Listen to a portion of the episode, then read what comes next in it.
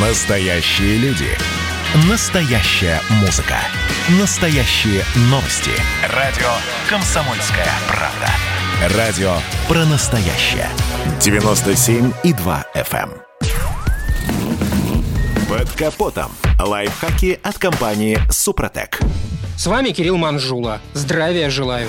Нет ничего вечного в этом мире, и даже самый надежный автомобиль рано или поздно выйдет из строя. А значит, никому из нас не избежать визита в автосервис. Хорошо, если вы давно знаете своего механика и полностью ему доверяете. Ну а если нет, то, увы, всегда есть шанс столкнуться с разными уловками. И о самых распространенных из них сейчас и поговорим. Большая часть автомобилей приезжает в сервис на регулярное ТО. Замену масла, фильтров, проверку подвески и тормозов. Это недорого, невыгодно и потому неинтересно для автосервиса. В итоге клиента часто склоняют к дополнительным тратам на замену дворников, регулировку фар, чистку дроссельной заслонки и так далее. На деле дворники дешевле поменять самому, а чистка дросселя и компьютерная диагностика при отсутствии симптомов неисправностей нужны разве что для спокойствия владельца. Далее по популярности вариант с раздуванием проблемы. Особенно любят к этому прибегать, когда клиент не может четко описать проблему.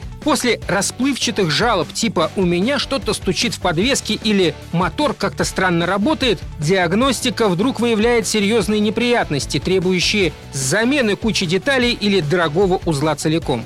В реальности виновниками проблем могут быть копеечная резинка, окислившийся контакт или открутившийся болт. Когда клиент платит лишнее, это полбеды. Хуже, если ремонт действительно необходим, но его делают только на словах. Так происходит, когда результат работы сложно увидеть сразу. Типичный пример – при ремонте подвески регулировка углов установки колес, сход-развал. Бывает, хитрят в автомастерских и с деталями. Если мастер настаивает на использовании только оригинальных запасных частей, совсем не факт, что после ремонта они окажутся на автомобиле. На деле оригинал могут и подменить дешевым аналогом. Но настоящий клондайк для нерадивых механиков – технические жидкости, расход которых в крупном сервисе проконтролировать сложно, ведь их там закупают бочками. Клиента могут заставить платить за излишки. Например, в двигатель положено 4,5 литра масла, а выпишу 5. По регламенту нужно смазать замки и петли дверей. Баллончика спрея хватает на 8-10 машин, но заплатит за него целиком каждый владелец. На этом пока все. С вами был Кирилл Манжула. Слушайте рубрику «Под капотом» и программу «Мой автомобиль» в подкастах на нашем сайте и в мобильном приложении «Радио Комсомольская правда», а в эфире с понедельника по четверг в 7 утра. И помните, мы не истина в последней инстанции, но направление указываем верное. Спонсор программы ООО «НПТК Супротек».